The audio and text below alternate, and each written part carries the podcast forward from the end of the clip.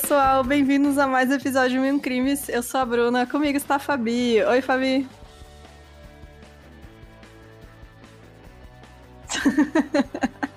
Ou seja, todos nós, né? Exato. E com a gente também tá de novo a Jéssica. Oi, Jéssica. E tudo bom? E olá, portugueses que não são latinos. Porra, a gente tem gente de todo lugar aqui que escuta. É verdade. Beijo pra todo mundo. É, então, estamos aqui para a parte 2 do Emmett Till. Na verdade, a gente está gravando tudo de uma vez só. Então, se aconteceu alguma. Se acabou o mundo essa semana, a gente não sabe. Né? Exato. Se mataram o Bolsonaro, a gente vai falar só no próximo episódio. Vacina, nossa, meu sonho isso. Eu estou no México. A, a Fabi vai estar no México hoje, então. Né? Tomara que esteja boa a viagem. Ela tá ótima, nossa, tudo certo. Gente, vocês têm algum recadinho? Um beijo para todo mundo aí que ouve a gente de Portugal e que odeia o Bolsonaro.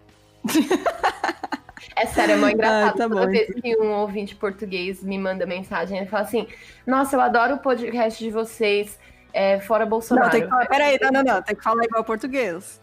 Eu não sei. Adoro o podcast de vocês. Adoro o É muito fofinho. podcast. Eu não sei fazer. Adoro Mas eu tô podcast. fazendo minha cidadania portuguesa, quem sabe eu aprendo. Olha aí, ó. Já vamos, já vamos pra lá, então. É, Obrigado, gente. É. Coisa, ó, no episódio passado você falou ditadura comunista, um beijo pros amigos anarquistas, entendeu? isso. A gente é amizade entre Representatividade aqui, ó. A gente Tá só não tudo- gosta de ANCAP. É, porra, daí também, né? Não, ANCAP não. Ninguém gosta, Nem a nem gente, eles né? gostam deles mesmo. geral também não. Beijo, gente. Mas aqui não, não tem briga de esquerda aqui, não. Todo mundo se ama. É, então, vamos lá, gente, pra voltar pra essa desgraça, desgraçamento da cabeça. E bora então pro episódio parte 2 do Emmett Till.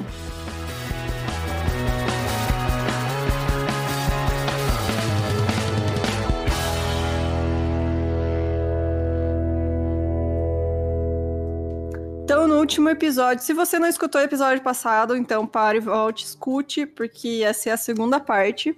Então, no episódio passado, a gente contou toda a história do Emmett, da família dele, e que ele foi visitar o tio dele no Mississippi, né? E aí teve toda aquela confusão e o diz que me diz, mas, enfim, ele assobiou para uma mulher branca e por isso foi morto, espancado e torturado.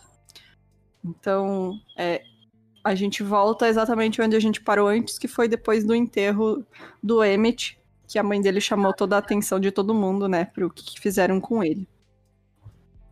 Então, o governador do Mississippi, que é um homem branco chamado Hugh L. White, com esse sobrenome, né, gente? Branco até no sobrenome. Ele disse que as autoridades locais estariam atrás dos culpados, condenando o crime, ao mesmo tempo que entrava em contato com organizações tipo o NAACP, que era aquele, a organização para pessoas de cor, né? Dizendo que seu estado não toleraria tal conduta violenta. Os cidadãos da cidade começaram a se mostrar indignados com o que aconteceu, tanto negros quanto brancos, e o subchefe do condado de LeFlore, o John Cothren, afirmou: Os brancos por aqui se sentem muito bravos com a maneira como aquele pobre menino foi tratado, e eles não vão tolerar isso que a gente tinha dito, né? Tudo bem segregar, mas não mata, né? Tadinhos Tipo, dos brancos. Porra, mano. É. Acontece que nem todos da região estavam co- compadecidos com a morte do Emmett Till, né? Obviamente porque era um lugar extremamente racista, né? Então o Robert B. Patterson, o secretário executivo do grupo segregacionista Conselho de Cidadãos Brancos, disse que as leis de Jim Crow e dessegregação impediriam que coisas como a morte do garoto acontecesse se cada raça tivesse seu espaço. Ah, Olha que pronto. ótimo, né? Ah, que fofo. Ah, pronto. Que ótimo. É, que, que tal a raça de vocês ir tudo pro inferno e, né, sumir da face da terra, daí isso não ia acontecer, porra. Aí se fuder, mano. Ele também falou que a NAACP estava tentando neutralizar a segregação racial e isso deixava os negros desprotegidos. Porra, mano, vai tomar no meio do rabo, cara. Porra. Tipo, não, eles só estão pensando no, bem dos negros, obviamente. Óbvio, né, cara? Porra, do caralho. Eu, eu não quero que vocês frequentem o mesmo lugar, que vocês estejam no mesmo espaço, que vocês não estejam no mesmo restaurante, mas é o quê? Pensando no, nosso, pro seu bem. Eu sou racista. É. O vizinho é e bato em você. Tô te protegendo. tá te protegendo, mano. Em resposta, o secretário executivo do NACP, o Roy Wilkins, alegou que aquilo foi um linchamento e uma tentativa de manter a supremacia branca no Estado. Óbvio, né, cara? Os caras achavam certo. que podiam fazer qualquer coisa, tava certo, né, mano? Não viam pessoa negra como gente, né? Pra eles era menos que bicho, então podia fazer o que quisesse, né?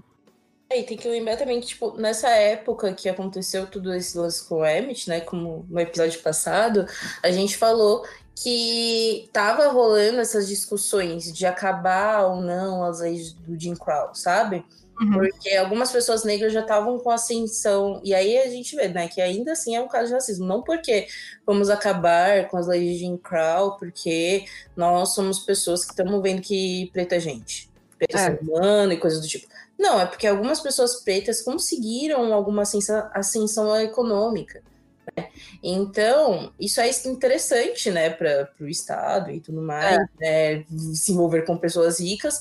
Então, eles estavam levando em consideração, porque aí as pessoas negras é, que tinham dinheiro não queriam frequentar lugares de qualidade ruim só porque eles eram negros. Né? Então, acabando com essas leis, os negros que tinham dinheiro poderiam, sei lá, frequentar restaurantes chiques, por exemplo, sabe? Uhum. É, pra tudo. Sempre eu pe- penso assim, tipo, siga o dinheiro, tá ligado? Que aí a gente É. vê a real de tudo, sabe? Porque óbvio que os caras estão interessados no bolso, né, das pessoas pretas que poderiam pagar. Bom, a Mami, que era a Uhum. mãe do Emmett Till, indignada com toda a situação e também de como os brancos estavam tratando o caso, disse a uma repórter que estava atrás de assistência jurídica para que ajudasse a polícia a achar os assassinos do seu filho e terem um caso coerente. E que, para isso, o estado do Mississippi deveria compartilhar esse valor da assistência. A repórter deturpou sua fala e saiu nas capas dos jornais da época falando a frase: O Mississippi vai pagar por isso. Óbvio, né, que deturpou o que a mulher falou, gente. O prefeito de Chicago e o governador de Illinois começaram a fazer uma pressão para que o governador do Mississippi fizesse justiça. Inicialmente, os jornais locais e os policiais se mostraram com um olhar de condenação à violência contra Emmett Till pedindo justiça. Mas ao receberem críticas nacionais, responderam defendendo o Mississippi, dando apoio temporário aos assassinos, surpreendendo um total de zero pessoas, né? Uhum. Eles relataram mentiras sobre o que aconteceu na funerária em Chicago. Bryant e Milan apareceram em imagens nos jornais sorrindo ao lado dos policiais e vestindo uniformes militares. E Carolyn Bryant teve sua beleza exaltada juntamente com suas virtudes femininas. Virtudes femininas aqui a gente deve pensar, né? Nossa, ela cuidava bem dos filhos. Gente. Virtudes femininas, né? Ponto. Tipo, É, ela era. E, tipo, ela era bonita, sabe? Olha só a beleza Olha, dela. nossa. E, A tipo, tem que né? proteger essa mulher, pô. Né? É. Bonita. Tem que proteger. Entendeu? Ou nos jornais foram publicadas mentiras como invasões feitas por negros revoltados e brancos do norte, o que fez o xerife do condado mandar seus homens ficarem alerta, pois acreditou que era verdade. Porra, do xerife, nossa, mano. Até Gente, o xerife acreditando. Tipo, no- o, o mais incompetente, né? Nossa, mano. E nem é incompetência, né? É uma incompetência proveniente do Racista. racismo. Ele, É, ele não é burro, sabe? Ele É. sabe que provavelmente não estava tendo essas tretas, mas é melhor ele acreditar que os negros são malvados e que vão matar geral do que numa verdade, sabe? Uhum. É, não dá pra gente, tipo, passar um pano pra ele falando assim, ah, não, tadinho, incompetente. Não. Realmente, Não, né? é, Ele era, sabe, ele era mal intencionado mesmo, né? É. Racista. Clarence Strider, xerife do condado de Tallahassee, foi um dos que inicialmente identificou o corpo, encontrando no rio como sendo de Emmett. No dia 3 de setembro, fez um anúncio dizendo que tinha dúvidas sobre a identidade do corpo, especulando que, ai- que ele ainda poderia estar vivo. Também sugeriu que o cadáver foi roubado pela NAACP, que é aquela organização de pessoas negras, juntamente com o T.R.M. Howard, um empresário local, cirurgião, defensor dos direitos civis e um dos negros mais ricos do estado, que teria conspirado para colocar o anel de Emmett no cadáver, dando a entender que queriam travar uma luta racial, né? Então, Porra, o cara escreveu um livro de ficção, né? De... É, inventado uma história só para proteger dois assassinos racistas. É. Não, e fora que com essa teoria ele ia matar dois encajadados. Encajada, caja... Enfim, você entendeu. Né? Virou o Chaves, né, mano? Uma cajada. Dois coelhos numa cajadada só. É isso, num rolê só, entendeu? Uma porrada só. Ai. Num rolê só por quê? Mano, imagina, se hoje em dia, né, pretos ricos incomodam, imagina pretos ricos nessa Porra, época. Os caras deviam estar muito puto, né? O cara era cirurgião, mano. Nossa, o cara tipo, devia... Exatamente, cirurgião, empresário. E aí, além de tudo, ele não era, tipo, aquele, aquela pessoa negra que, poxa, vou ficar na minha, porque também, poxa, é normal uma pessoa negra, principalmente na situação, ficar na sua, porque, né, tá com vários riscos. Não, ele se posicionava na questão de, né, de, racialidade, sabe? Então, devia incomodar muito mais. Então, para ele, poxa, obviamente, rico, vou juntar ele com a maior organização de negros e pronto, tá uma teoria. Vai queimar o filme da associação e é. do negro rico, né? É fodão, é. Exato. Depois que suas percepções foram publicadas pela imprensa, trazendo uma imagem negativa diante o choque nacional sobre o caso, o xerife mudou seu relato e mais tarde disse: A última coisa que eu queria fazer era defender aqueles pica-pau, mas eu simplesmente não tinha escolha sobre isso. É. Não, né? Não.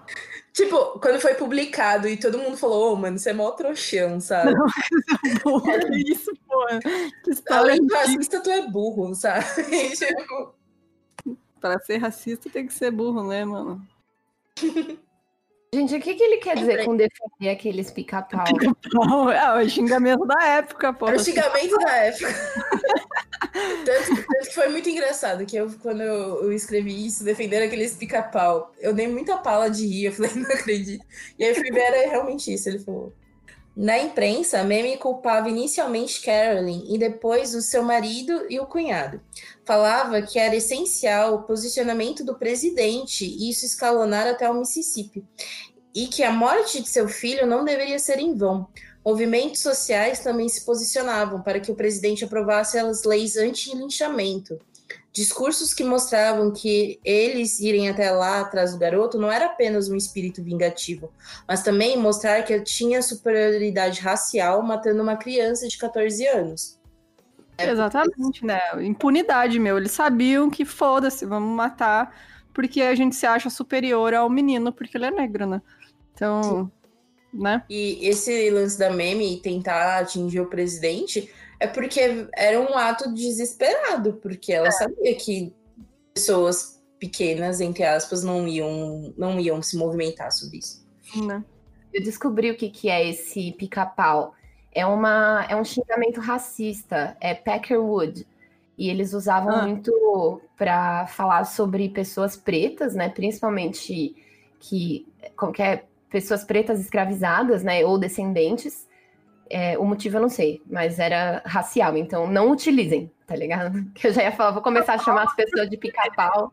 Não, não façam, tá ligado? Mas tem o motivo de por quê? Por que pica-pau? Eu vou descobrir e eu já volto para vocês e tá bom.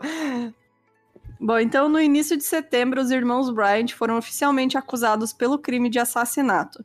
O Hamilton Cadwell, que era o promotor público do estado, não estava otimista, pois afinal era um caso de um homem negro acusado de assediar uma mulher branca, aquilo que a gente falou no outro episódio, né? Que isso era, né, acontecia direto e era desculpa dos caras para bater e matar homem negro.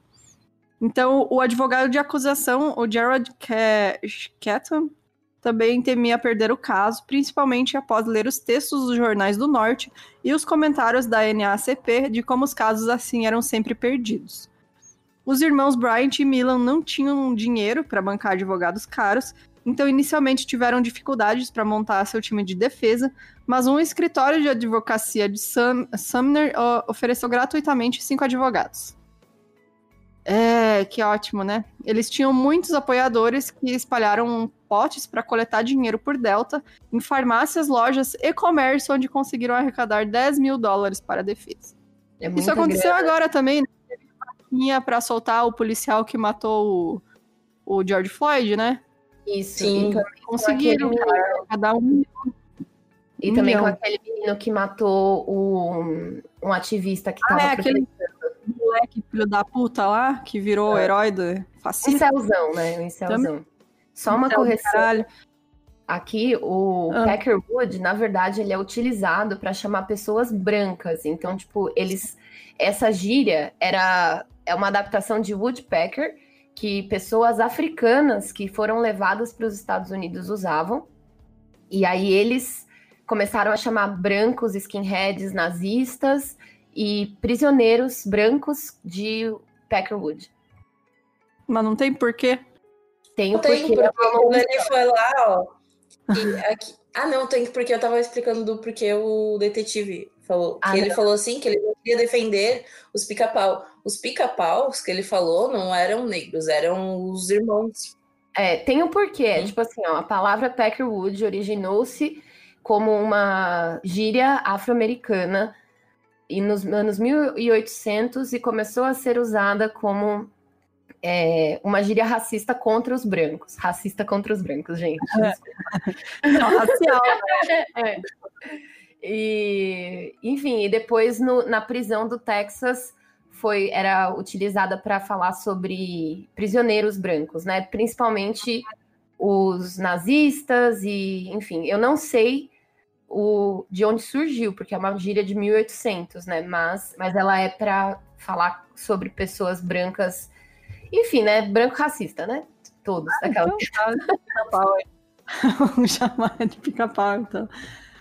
É, quando as pessoas souberam que a Mami queria estar presente no julgamento, ela recebeu inúmeras cartas com fotos obscenas de genitais enviadas por homens. Olha só, nessa época já tinha isso, cara. Que merda, mano. Olha só. Homem sempre merda. Primeiro pinto não solicitado, né? É, porra, mano. Os caras mandavam falta do pinto pra mulher. Também recortes de jornal que tinham ameaças falando que jogariam bombas em sua casa e na casa do prefeito de Chicago caso ela fosse ao julgamento. Também diziam que o filho dela teve o que mereceu, que era apenas mais um crioulo que morreu. Para quem não sabe, o crioulo é o, o xingamento né, mais racista que usam na, nos Estados Unidos. Sim. Então, para se referir né, a pessoas negras. Então, a avó do Emmett, a Alma Spearman, também recebeu, além de cartas, telefonemas dizendo ameaças e as ofendendo, chamando também de selvagens e incivilizados. Então, cara, não era pouca gente que estava defendendo os dois assassinos, né? Cara, era uma galera, exatamente como aconteceu agora. Então, pra vocês verem, né, gente, até hoje, porra, George Floyd morreu, o assassino dele, um policial, foi preso e teve vaquinha que arrecadou um milhão para soltar o cara da cadeia. Então... É, e tipo, eu li em algum lugar, alguma dessas pesquisas que eu fiz sobre esse caso, que muitas vezes mandavam a genital principalmente para atingir ela, porque o menino ele tinha tido a genital arrancada. Uhum. Sim. Também. Nossa, meu, que, que horrível, cara. As pessoas morram com hemorroida estourada no cu. O xerife Strider declarou em uma entrevista para a televisão que era para o NAACP ou qualquer outra organização pelos direitos raciais pararem de tentar ajudar, porque eles já estavam proporcionando em ambas as partes um julgamento livre, justo e imparcial, dizendo que não precisavam e nem pediam ajuda para qualquer um desses grupos, porque eles não tiveram nenhum problema até o momento que alguns crioulos o sul resolveram do sul resolverem ir para o norte. E a NACP falou que era para eles voltarem para casa.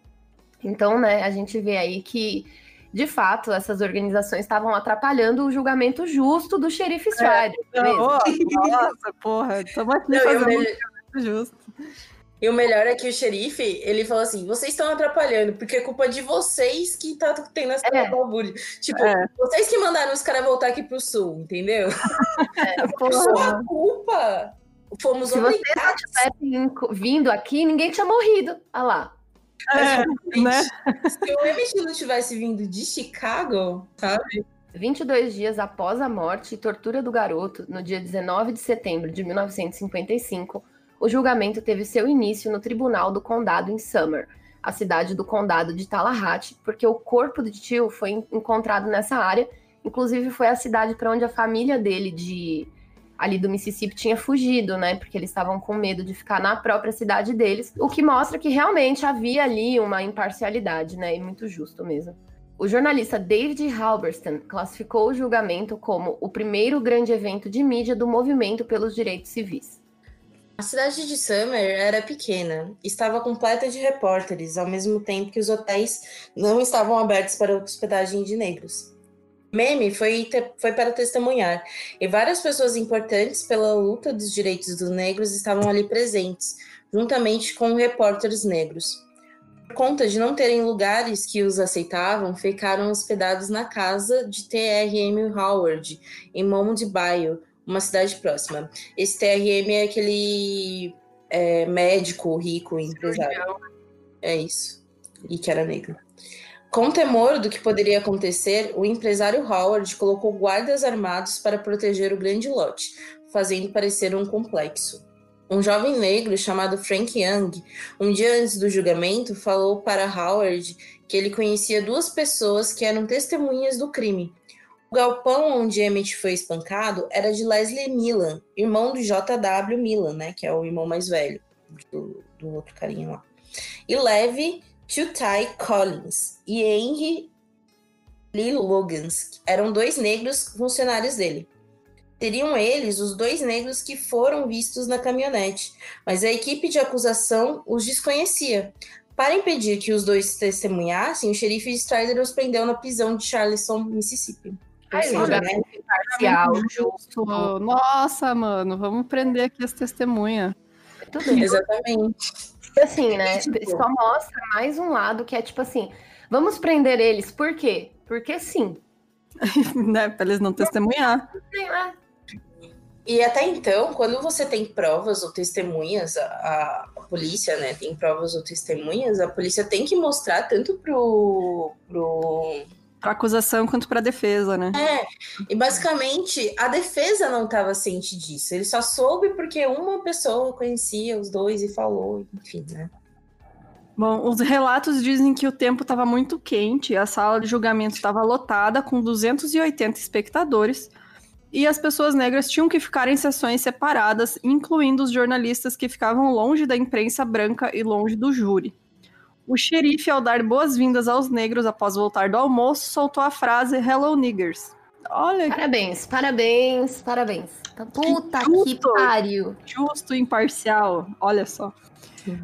Os negros relatam que o, o, clima era de profundo desrespeito, onde membros do júri bebiam cerveja e alguns homens brancos que assistiam o julgamento estavam armados. Nossa, cara. Que... Parece 2020, né? É, então nada mudou.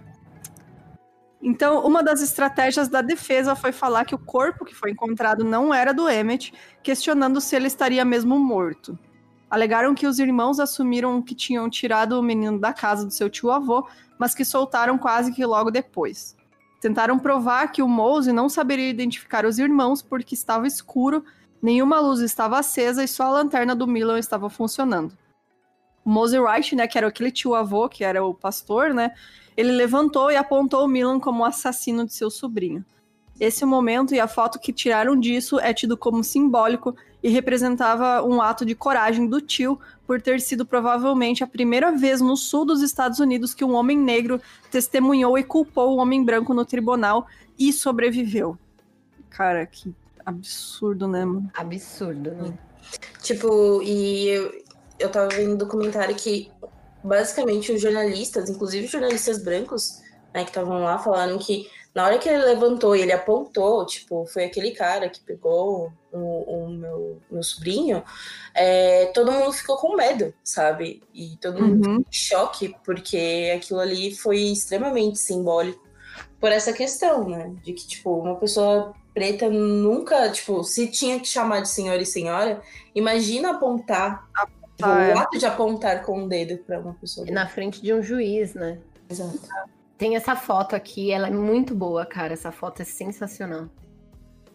Bom, no dia que Mami foi testemunhar, a mãe do Emmett Till, ela disse que viu ao redor do prédio e no próprio prédio várias crianças brancas em suas janelas armadas, junto com seus pais. Olha lá, que bonito. Conforme ela subia os degraus, apontavam as armas para ela e apertavam os gatilhos, jogavam as balas no chão e diziam bang, enquanto os pais davam risada. Hum, nossa, cara, essa cultura de arma também, né? É... Mami, ao testemunhar, falou que temia sobre as pessoas do sul dos Estados Unidos, então avisou ao garoto para tomar cuidado quando chegasse no Mississippi, e caso fosse necessário, até se ajoelhar para pedir perdão a uma pessoa branca, e ele deveria fazer isso sem constrangimento. A defesa fez questionamentos a Mami sobre a identificação do corpo em Chicago, e também sobre ela ter feito tempos antes uma apólice de seguro no valor de 400 dólares, tentando fazer ela confessar sobre uma conspiração, como se ela estivesse tentando fraudar o seguro. Conforme o julgamento se passou, jornalistas membros da NAACP começaram a fazer uma investigação interna sobre onde os dois negros que acompanharam o crime estariam. A busca foi sem sucesso, mas acharam três testemunhas que teriam visto os dois juntos com os brancos na propriedade de Leslie Millen. Dois, inclusive, relataram que ouviram alguém sendo espancado, golpeado e o choro em seguida. Uma das testemunhas falava tão baixo por estar com medo que o juiz tinha que mandar falar em voz alta. Então ele mandou que ele então ele relatou que ouviu o menino dizer em meio aos barulhos de espancamento: "Mamãe, Senhor, tenha misericórdia. Senhor, tenha misericórdia." Nossa. E ainda tentar culpar a mãe, né, do dele, tipo, é. esse papo, nossa, cara. Sim. E, e, meio que as provas eram muito evidentes, sabe, de que era um menino, né? porque dava para ver que era um menino negro, dava para ver que te, desapareceu e apareceu no mesmo tempo, né? Uhum. Dava para ver que era um anel. E poxa, se você tá naquele estado de putrefação, você não vai conseguir pôr um anel ali. É, verdade, é, tem essa. Exatamente. E fora esse lance de, tipo, dar a entender que a Mami foi atrás conta de 400 dólares, sabe? Sendo que os gastos que ela teve com tudo isso foram bem maiores que 400 Nossa, dólares, sabe? Exato. Se fosse os 400 dólares, ela, tipo, não ia se movimentar sobre isso. Ela não ia fazer tudo isso que ela estava fazendo. Né? Uhum. O juiz Kurt Swengel concedeu a permissão para o testemunho de Carolyn, mas não na frente nem do jurado, nem na, não na sua frente, nem das dos jurados, pois a promotoria alegou que seria irrelevante seu relato em relação ao sequestro e ao assassinato. Durante o julgamento, Carolyn testemunhou que o menino agarrou sua mão enquanto ela arrumava os artigos da loja e disse: Que tal um encontro, baby? E, o que, e que depois conseguiu sair de perto dele. O menino a seguiu até a caixa registradora, agarrando pela cintura e dizendo: Qual é o problema, baby? Você não aguenta? Nossa. Quando conseguiu desvencilhar de Emmett, ele disse: Você não precisa ter medo de mim, baby. Depois falou obscenidades e que já tinha experiência em ficar com mulheres brancas antes. De qualquer maneira, aparentemente esse relato vazou de alguma maneira para os jurados. Amy não estava no mesmo lugar, no local quando Carolyn testemunhou, pois a, colocava em, pois a colocaram em outra sala para não influenciar seu depoimento. Ao saber da história da mulher branca tinha relatado, disse que era mentira por dois motivos. Primeiramente, por conta de Emmett ter bloqueio de fala quando estava sob estresse. E segundo, porque ela tinha ensinado o menino a ser respeitoso com todos os homens e mulheres. É, e terceiro, e, porque e se eu ver uma pessoa falando isso, eu vou querer matar ela ali, né? Né? Porra, Não, tipo, ele tinha esse problema, né? Que ele teve, como é mesmo? Poliomielite, é, né? poliomielite. Então, ele tinha gagueira, problema de fala, é, ele não conseguia pronunciar as palavras direito, né? Então, uhum. como que ele vai falar de maneira tão firme? Né? É, tudo isso, né? Tudo isso. Não, sério, cara. Sim, tipo, não era como se também ele fizesse isso porque tivesse acostumado, né? E não é, não tava numa situação dessa.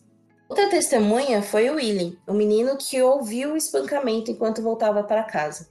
Relatou tudo o que ouviu e viu no dia. E após Milan abordar, foi para a casa de seu vizinho, quando viu pela janela os homens carregando o que parecia ser um corpo na caminhonete. Quando ele chegou ao tribunal para testemunhar, foi recebido por um contingente de homens do clã reunindo, se reunidos fora do tribunal. Após o julgamento, T.R.M. Howard, né, aquele negro rico, pagou os custos de mudança para Chicago para o tio Wright, Reed e outra pessoa negra que se testemunhou contra Milan e Bryant, a fim de proteger três pessoas contra represálias. William mudou seu sobrenome para Reed, de Reed para Lois, para não ser encontrado mais mantendo o segredo de tudo, até para sua esposa, anos depois, só falando publicamente no documentário The Murder of Emmett Till, que foi ao ar em 2003. Inclusive, quem quiser ver esse documentário tem inteiro no YouTube. E, e é isso, tipo, as pessoas negras, elas não tinham proteção do Estado, sabe? Ele ele fez com um ato de coragem, mas ele teve que se mudar. E a paranoia era tanta que até 2003 ontem, praticamente, nem a esposa dele sabia disso tudo. Sim. Nossa, mano, sério. É, também foi testemunha o xerife Strider, que reafirmou a sua teoria de que o menino foi solto e que o corpo encontrado não era o dele, sim de um garoto branco. Nossa, mano, não tem nem a cara nem arde, né? Nossa, véio? né? Também um médico na região falou que, devido à decomposição do corpo, ele não conseguiria ser identificado. É, então, ele deveria estar no rio muito mais tempo do que o período de desaparecimento do Emmett. Nas declarações finais, um dos promotores falou que o, Emmett, o que o Emmett fez foi errado e que isso justificaria o espancamento, mas não deveria ter assassinado. Olha, que, que, ótimo, né? É, que bom, meu. Parabéns. Já o Gerard uh, Catton, em seu apelo, foi muito incisivo, chamando pela justiça e zombando dos relatos do xerife e do médico, falando sobre uma possível conspiração. Já a defesa falou que as teorias sobre o assassinato seriam improváveis e que, caso houvesse uma condenação dos dois meio-irmãos, os antepassados do júri se revirariam em seus túmulos. Hum, ótimo. Na época, no Mississippi, haviam três possibilidades de punição em relação a crimes de homicídio capital prisão perpétua, pena de morte ou absolvição. O que, que vocês acham que vai acontecer? Eram Ai, dois gente. homens brancos, né? Então, bom, pena de morte não vai ser. É. No dia 23 de setembro, o julgamento teve seu término. O júri era formado apenas por homens brancos, pois mulheres e negros haviam sido banidos. Quando saíram para deliberar o veredito, Mami disse que viu os negros saindo encostados na parede, pois já sabiam que não iam conseguir uma condenação. Então disse a todos que estavam com ela para irem embora, porque não tinham mais o que fazer ali. Em uma sessão de 67 minutos, o júri optou por absolver todos os acusados. Um dos jurados, ao sair de lá, falou: Se não tivéssemos parado de beber refrigerante e cerveja, não teria demorado tanto. Nossa, mano. Sério. Que bom, eles pararam para tomar um suquinho. É. Porque eles já tinham decidido, então resolveram matar o tempo bebendo. Eles já tinham decidido isso, né? Esse ato de beber o refrigerante que eles falaram, né? É... A mãe diz que ela chegou a ouvir isso. Uhum. E aí foi meio que para matar o tempo, para não dar tão na cara. E assim, eu acho que eles já tinham decidido antes de ir pro julgamento, sacou? Antes de é, qualquer coisa. Na entrevista após a absolvição, Brian, Milan e suas respectivas esposas disseram que estavam felizes que tudo isso tinha passado, se abraçando, se beijando e sorrindo em frente às câmeras. Em análises após o julgamento, Mami Tio Bradley sofreu críticas por não chorar o suficiente durante as decisões. Ai, gente, que. Para a mídia que estava lá, ela disse que o julgamento foi uma farsa e o veredito foi o que ela esperava, e denunciou que duas testemunhas importantes estavam em prisão preventiva na delegacia do xerife Strider. Para quem se interessar e for ver esse documentário, que é muito legal, tem esse trecho dela basicamente lá fora, a imprensa nela e ela falando. E hoje a gente ficou sabendo que tem dois caras presos e que eles poderiam testemunhar aqui, sabe? Essa mulher uhum. era, tipo, extremamente corajosa, assim, de verdade. Nossa, demais, mano. É, o tio Mo é, foi um dos que mais sofreram diante daquela decisão. Após homens brancos ficarem vasculhando sua casa em sua ausência, ele decidiu se mudar com a família para Chicago. A promotoria sofreu críticas sobre demitir qualquer jurado que poderia conhecer Bryant Millan. O Whittaker, o empresário negro, percebeu que muitos jurados que estavam ali não gostavam dele. Em entrevistas após o julgamento, a maioria do júri reconheceu a culpa dos irmãos, mas votaram na absolvição porque acreditavam que a prisão perpétua ou a pena de morte seria uma punição muito severa para brancos que mataram um negro. Em 2005, em uma entrevista, dois jurados disseram que acreditavam no caso que a defesa apresentou, pois a acusação não provou a morte de Emmett e nem que aquele corpo retirado do rio era mesmo do menino. Tipo, muita coisa errada, né? Nossa, Primeiro mano, que... sério. Nossa. Tá tudo errado. Sério. Primeiro tem a questão do, do, do E-Taker. Por quê? Por que, que ele é uma pessoa importante? Não porque ele ajudou apenas, mas o envolvimento dele, tipo, que nem eu falei, as pessoas não gostam de pessoas pretas bem-sucedidas hoje em dia, né? É. E, e se incomodam com isso. Imagina nessa época um cara muito rico, mais rico que todo mundo que tava lá no, no, é como jurado, né? Falava, mano, vamos ferrar esse cara também, né? E, e, esse lance, principalmente, de acharem que a vida do negro era tão menos importante que, poxa, é, se você for preso, sei lá, cinco anos, beleza, né? Mas, pô, Nossa. é um negro, sabe? É. o caso do. Como chama aquele cara? O assassino do Alasca, Bru, que a gente fez ele tinha estuprado mulheres e a pena dele foi de cinco anos, sabe? Então ele ficou meio assim, tipo, ah, beleza, eu posso fazer de novo, sabe? E aí as mulheres eram cidadãs de segunda classe também. Óbvio que eu não tô querendo comparar, tá, gente? Eu só tô falando. Mas é pra tu ver que a, quando você é um homem branco e rico, né? Nem precisa Exato. ser rico, né? É. Um homem branco, né, de classe média, a justiça trabalha no, a seu favor. Você pode fazer o que quiser, tá ligado?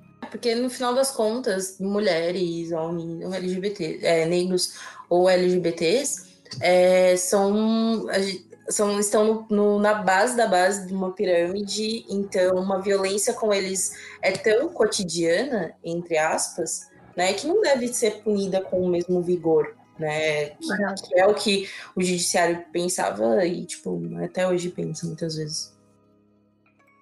É... Em novembro de 1955, um grande júri se recusou a julgar Bryant e Milan por sequestro, apesar de suas próprias admissões de terem levado Emmett. Gilmore novamente foi testemunhar no Mississippi, assim como Willie Reed. Se julgados culpados, poderiam ser condenados de uma pena de 10 anos até a pena de morte. O próprio advogado de Bryant Miller disse que a decisão foi uma provável interferência do Mississippi de interessados externos sobre o que acontecia do Estado. Esse mesmo advogado reclamou novamente da NAACP por dar visibilidade para um caso que era comum e que seus clientes recebiam mensagens os ameaçando, vindo de todo o país, falando que a justiça não tinha sido feita. O caso comum, Olha só, né? um caso comum. Porra, só torturar e matar uma criança.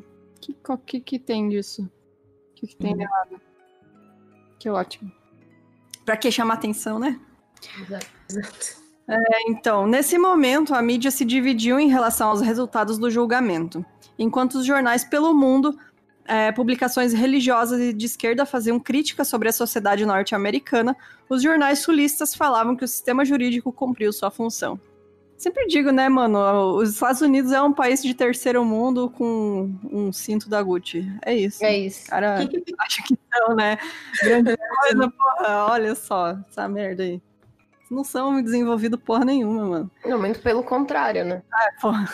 Então, em outubro de 55, o Jackson Daily News pesquisou toda a história do Louis Steele, o pai do Emmett, e mesmo o julgamento dos assassinatos do Emmett ter acabado, isso se tornou capa de jornal. Muitos jornais do Sul afirmaram que a Associação Nacional para o Avanço das Pessoas de Cor, a NAACP, e a mídia do Norte haviam encoberto ou mentido sobre o registro do pai. Como se, tipo, porra, o que, que interessa, né? O pai do moleque. Ele nem conviveu com o pai, sabe? É, alguns jornais chegaram a acusar o Emmett de fazer crimes similares a seu pai, o retratando como um estuprador em série, justificando assim seu assassinato. Porra, mano, vai tomar Nossa. rabo, velho, sério.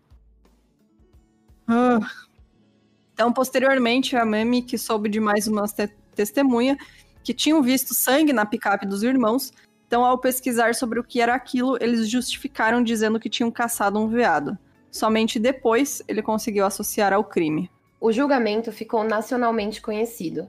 Então, a revista de entretenimento Look ofereceu 4 mil dólares a J.W. Milan e Roy Bryant para que dessem uma entrevista falando somente a verdade em 1956, um ano depois do julgamento.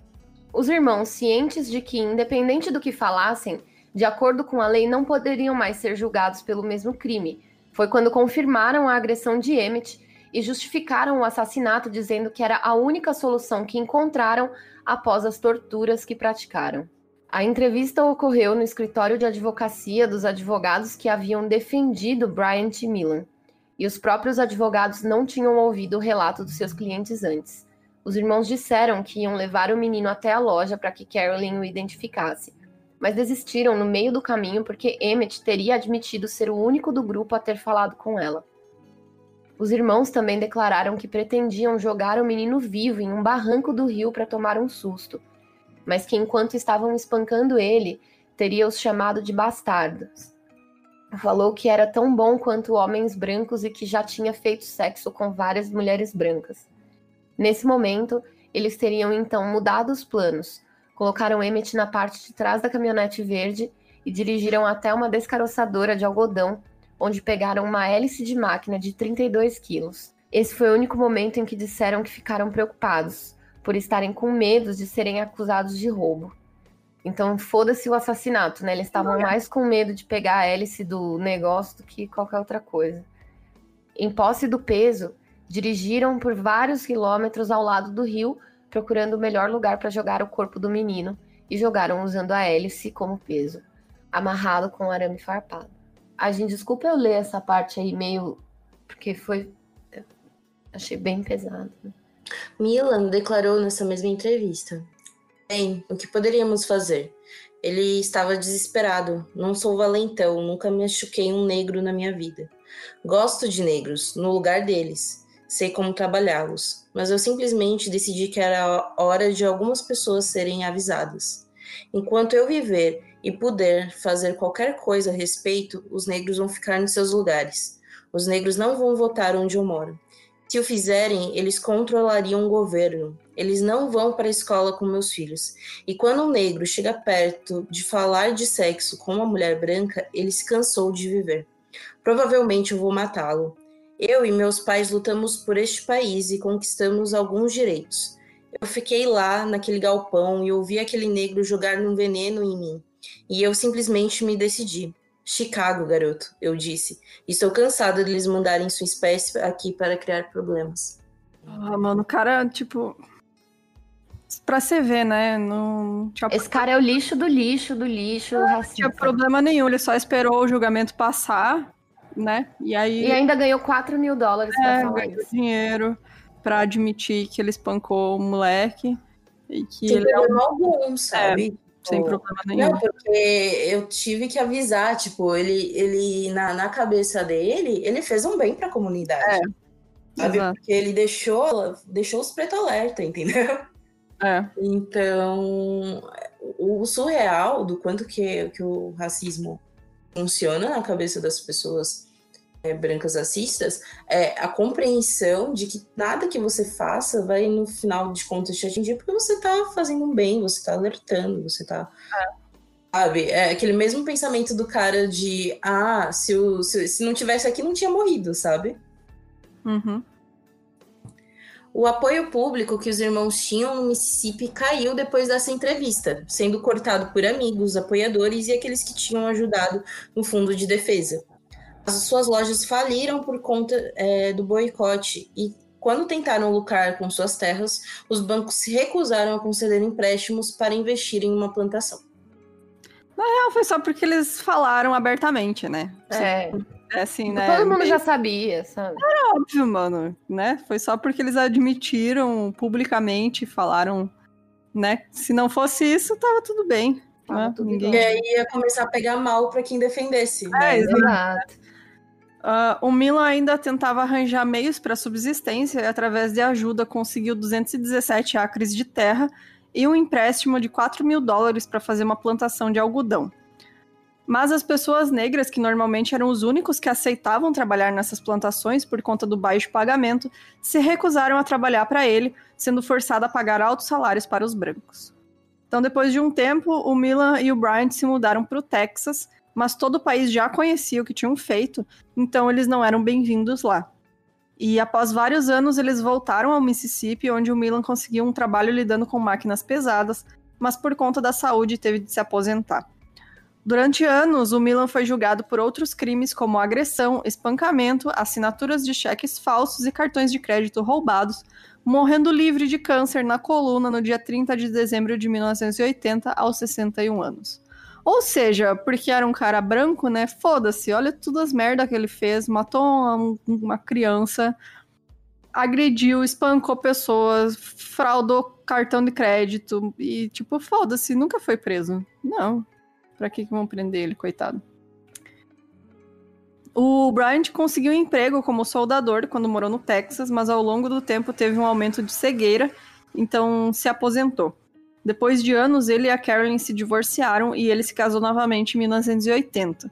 Quando ele voltou para o Mississippi, abriu uma loja, mas acabou preso entre 84 e 88 por fraude no Vale Refeição, que consistia em pegar esse benefício para as pessoas que não tinham dinheiro é válido para alimentos e converter a dinheiro, né? Então, durante uma entrevista no ano de 85, ele negou que tivesse matado o Emmett, mas disse que, se Emmett Till não tivesse saído da linha, provavelmente não teria acontecido com ele. Que, que ótimo, né? Na mesma entrevista, ele recusou a tirar fotos ou falar onde ficava sua loja por temer boicotes ou represálias e explicou: esta nova geração é diferente e eu não quero me preocupar com uma bala em alguma noite escura. Olha só, essa nova geração não aceita mais racismo tão abertamente quanto na minha época. Então eu tenho medo agora. Tem Problematizam ter... demais, gente. É isso. É, que absurdo agora os racistas têm medo de falar. Nossa, que cadê a liberdade de expressão? O Roy né? Bryant foi entrevistado em 1992 ele falou que Emmett Till havia arruinado sua vida. Ai, olha. Ele não sabia que Mami estava ouvindo enquanto ele era entrevistado, então ele não expressou remorso algum fazendo a declaração. Emmett Till está morto. Eu não sei porque ele não pode simplesmente ficar morto.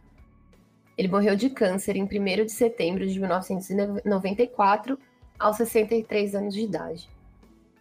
A agitação dos movimentos sociais após a entrevista em que os irmãos confessaram foi muito grande, com liderança dos direitos civis exigindo posicionamento do governo federal sobre o caso.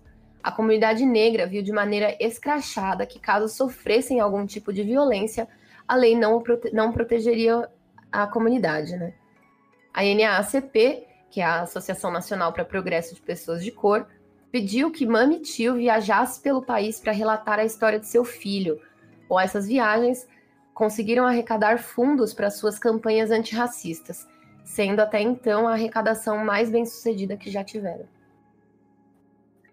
Mami Tio se formou no Chicago Teachers College em 1960 e se casou. Após formada, se tornou professora, mudou seu sobrenome para Tio Mobley e continuou sua vida como ativista.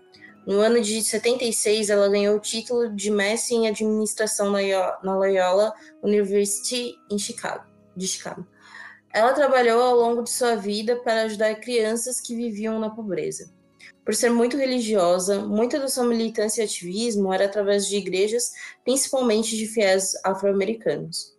Ela conseguia traçar uma linha entre o que aconteceu com Emmett e o que aconteceu com Cristo, fazendo do filho uma imagem de mártir.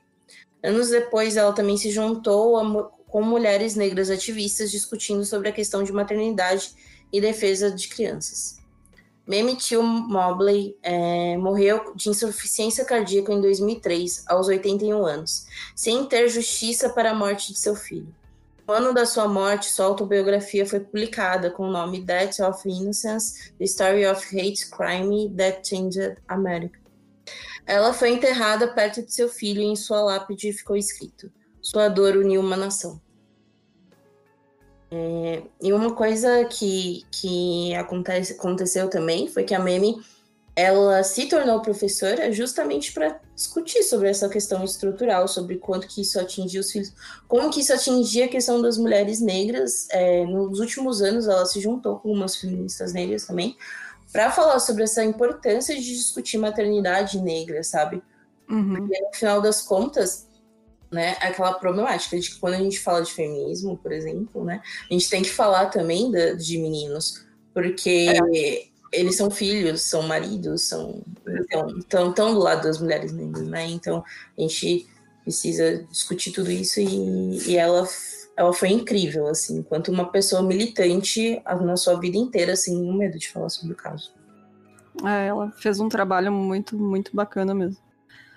Então, o Departamento de Justiça dos Estados Unidos anunciou no dia 10 de maio de 2004 a reabertura do caso com a intenção de saber se haviam mais envolvidos além do Milan e do, Milan e do Bryant.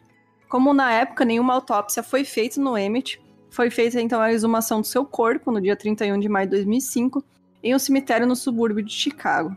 No dia 4 de junho foi enterrado novamente e assim pode-se ter uma comprovação científica de que se tratava mesmo do Emmett Till ali enterrado. Então, em 2006, o FBI investigou que, segundo uma fonte anônima que estava na loja no momento que os meninos entraram, o relato de Simeon Wright, o primo do Emmett, estava correto e que não teve nenhuma das intercorrências relatadas por Carolyn. Ou seja, a racista mentiu, né? Olha só que, que surpresa. O Simeon basicamente falou que foi aquela, que aquela versão do. Eles entraram. Ele né? É, ele assou, é, tipo, assoviou, mas eles não entenderam se era tipo para eles, eles acharam que era para os meninos, que eles uhum. saíram e que tudo demorou menos de um minuto, não dava para fazer tudo aquilo que ela falou. É. E em 2007, 60 anos depois do crime, um estudioso de pesquisa da Universidade Duke, Timothy, uh, da Universidade Duke, o Timothy Tyson, escreveu o livro O Sangue de Emmett Till, e lá ele relatou uma entrevista com a Carolyn Bryant, que estava no momento com 72 anos, admitindo que ela havia inventado o depoimento que deu em relação à sua interação com o Emmett, especificamente a parte em que ela acusava ele de agarrar sua cintura e dizer obscenidades, e que não se recordava do que realmente aconteceu disse que passava por um relacionamento abusivo e tinha muito medo de seu marido que abusava fisicamente dela e que nada justificaria o que Emmett passou. Ela afirmou que por dias após o assassinato e até o julgamento, ela foi mantida em reclusão pela família do marido e também por coincidência disse que não se lembrava de mais detalhes daquela tarde e nem do crime. No livro, o autor relata que Carolyn sentiu terrível tristeza por emitir o Mobley quando perdeu um de seus filhos, porque ela imaginou como, como ela imaginou como a Meme devia ter se sentido e sofrido ainda mais. É, Timothy não tem gravação desta entrevista e a nora a, da Carolyn, a Marsha Bryant, que estava presente na entrevista, disse posteriormente que sua sogra nunca chegou a admitir que as declarações eram falsas. Então, hum, né, que, que ótimo. Tenho dó, não. Tenho, né? Nossa, não tenho dó, cara. Vai se fuder. Racista do caralho, mentiu que o menino agarrou ela. E daí, ah, milagrosamente, ela não lembra de várias coisas, mas lembra de outras coisas, né? Então, o que, que isso diz? Que tá mentindo. Em 2016, no livro Escrevendo para Salvar uma Vida, o arquivo de Lois Steele, o autor John Edgar Weideman examinou o registro do julgamento do Exército dos Estados Unidos contra Louis Steele, pai de Emmett. Ele revisou o registro do julgamento, concluindo que poderiam ter pontos a serem levantados sobre as conclusões em relação aos crimes de Louis Steele, extraídas da, trans da transcrição. No livro, ele afirma que não poderia resgatar Louis Steele da prisão e do carrasco, então nunca saberiam o que aconteceu durante a guerra. Logo após o término do julgamento de Emmett, houve uma movimentação revoltada com essa absolvição, o que foi também um estopim pelo movimento pelos direitos civis, composto principalmente por jovens negros. O caso Emmett Till é tido como um catalisador dos movimentos antirracistas na época. O caso de Emmett Till ajudou também a aprovação do Congresso para a Lei dos Direitos Civis de 1957, fazendo com que o Departamento de Justiça dos Estados Unidos pudesse intervir na aplicação de leis quando os direitos civis individuais estivessem sendo comprometidos. No final de 1955, meio às movimentações cada vez mais crescentes, iniciou o boicote aos ônibus de Montgomery, um protesto político social contra a política de segregação racial no sistema de transporte público em Montgomery, Alabama, após Rosa, Rosa Parks, uma mulher afro-americana, ser presa por se recusar a ceder seu assento a um branco quando questionada sobre sua força, sobre não levantar do seu assento, ela disse: Eu pensei em Emmett Till e simplesmente não pude mais voltar. Tudo isso resultou em uma decisão é, da Suprema Corte dos Estados Unidos de que os ônibus segregados eram inconstitucionais.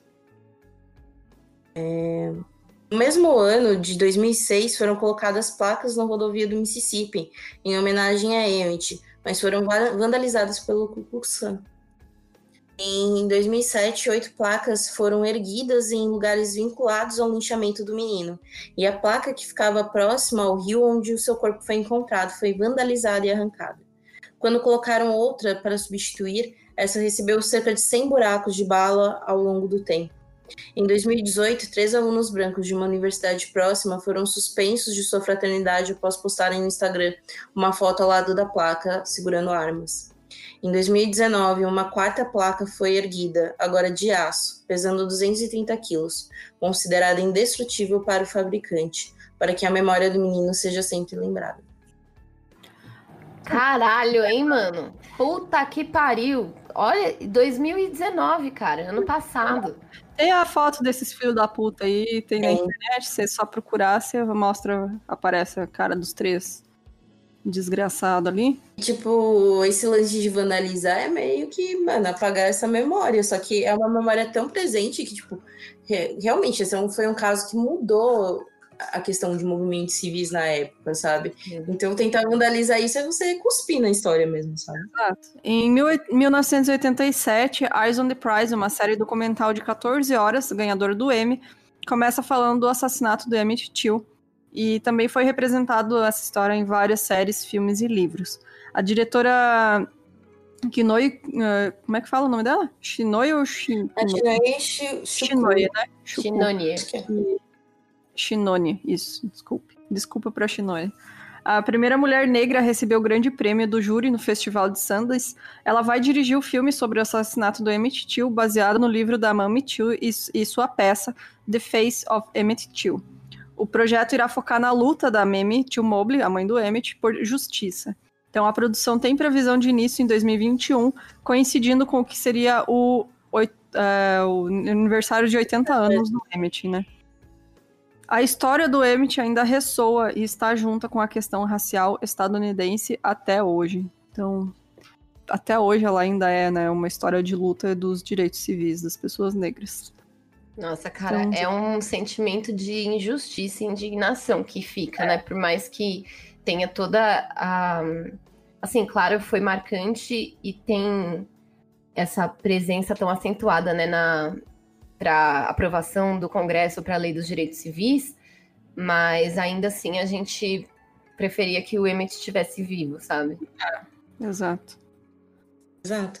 E, e tipo, esse, essa tentativa aqui, por exemplo, quando você vê que a mãe é, tenta até associar com a questão de Cristo, de ser um mártir e tudo mais, é porque ela não queria que a morte do filho dela fosse, tipo, em vão, sabe? Tipo, claro. ele morreu mas não vai ser em vão. Se ele morreu, tem algum motivo e eu vou lutar para trazer visibilidade sobre isso. De um jeito horrível, então, né, ele merece que não seja esquecido, né, e que pelo menos esse fato horrível, né, traga mudança social de alguma forma. Sim. Sim. Essa mulher, a mãe dele, então, sensacional, nossa, né, gente? gente? Ela, é uma mulher incrível mesmo. Sim. E, e tá aí, vou que eu quero ler o livro agora dela. Então vamos esperar então por esse filme, né? Porque vai focar em toda essa luta dela, né? Então acho que vai ser bem interessante mesmo. Exato. É, e, e, o interessante desse caso, assim, que eu acho que é importante no geral, enquanto a gente fala de crime no geral, é a gente focar bem mais nas reverberações, sabe? Porque é o que indigna mais. O crime é, é indignante, sabe? Mas a gente parte do princípio que quem cometeu o crime é, já tem esse pensamento, sabe? Então, enfim, né? Exato. Mas o, quando há uma impunidade, não uma impunidade de foi preso, não foi preso, mas uma impunidade de da justiça olhar e falar, não, tá ok, vocês fizeram nada. é, exato. Não, eu acho que é, tem esse deboche, né, dos irmãos que mataram o Emmett, tipo, esse deboche de fazer uma entrevista, ganhar dinheiro para isso e confessar a parada e ainda falar assim, olha, a gente agora não pode mais ser condenado, então essa aqui é a verdade, a gente matou mesmo e mataríamos de novo, sabe? Porque foi basicamente isso que eles disseram. Uhum. E quando o outro falar, ele foi, ele morreu e ia ser bom se continuasse morto, é isso, essa vontade de que, velho. De que é... nada reverbera. Ah, é.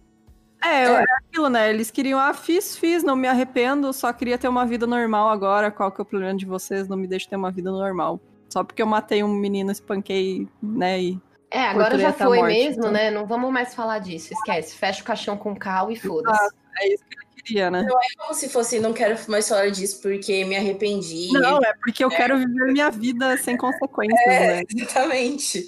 Não quero que encham mais o saco sobre isso. É. Mas realmente muito. Nossa, muito horrível, mano. Muito absurdo mesmo. E como a gente falou, né? Vocês não pensem que isso acabou, né? Que tá aí até hoje. Racismo ainda presente, né? Não é coisa de, do passado, não, gente. Não, em 2019, os caras lá tiveram que levantar uma placa de aço indestrutível para que ninguém, é. tipo, sabe? E aí, enquanto isso, a gente tem aqui, né, no Brasil, os caras fazendo deboche lá na placa da Marielle, sabe? Então, assim, não é muito longe, tá ligado? E reflete que a sociedade de fato continua extremamente racista, né? É. Mas, então é isso. Jéssica, muito, muito obrigada pela sua presença. Você já é da casa, né? Então. É verdade. A gente sabe que você vai estar aí e vai voltar sempre. Não precisa de convite. E você quer deixar algum recado para finalizar? Não. Não, gente. Mas é, caso pesquisem sobre o assunto, tem no YouTube é, o documentário. É, a qualidade não é muito boa, mas eu super aproveitem legendado esse documentário falando sobre Emmett Till. Se você procurar Emmett Till e procurar pelo, pelo tempo mais longo, vocês vão achar fácil. E é isso, o conhecimento faz com que a gente não repita as mesmas merdas. Exato. Então, valeu, pessoal. Se você quiser nos ajudar, entra no site, vai ter lá a seção de apoio, de apoio, de apoio, com as três opções de apoio que tem, que é o Padrim, Catarse e o PicPay. E se você quiser mandar e-mail pra gente com sugestão de caso, conversar, é milcrimes.gmail.com. E até semana que vem, então. Tchau! Tchau, Tchau pessoal. gente!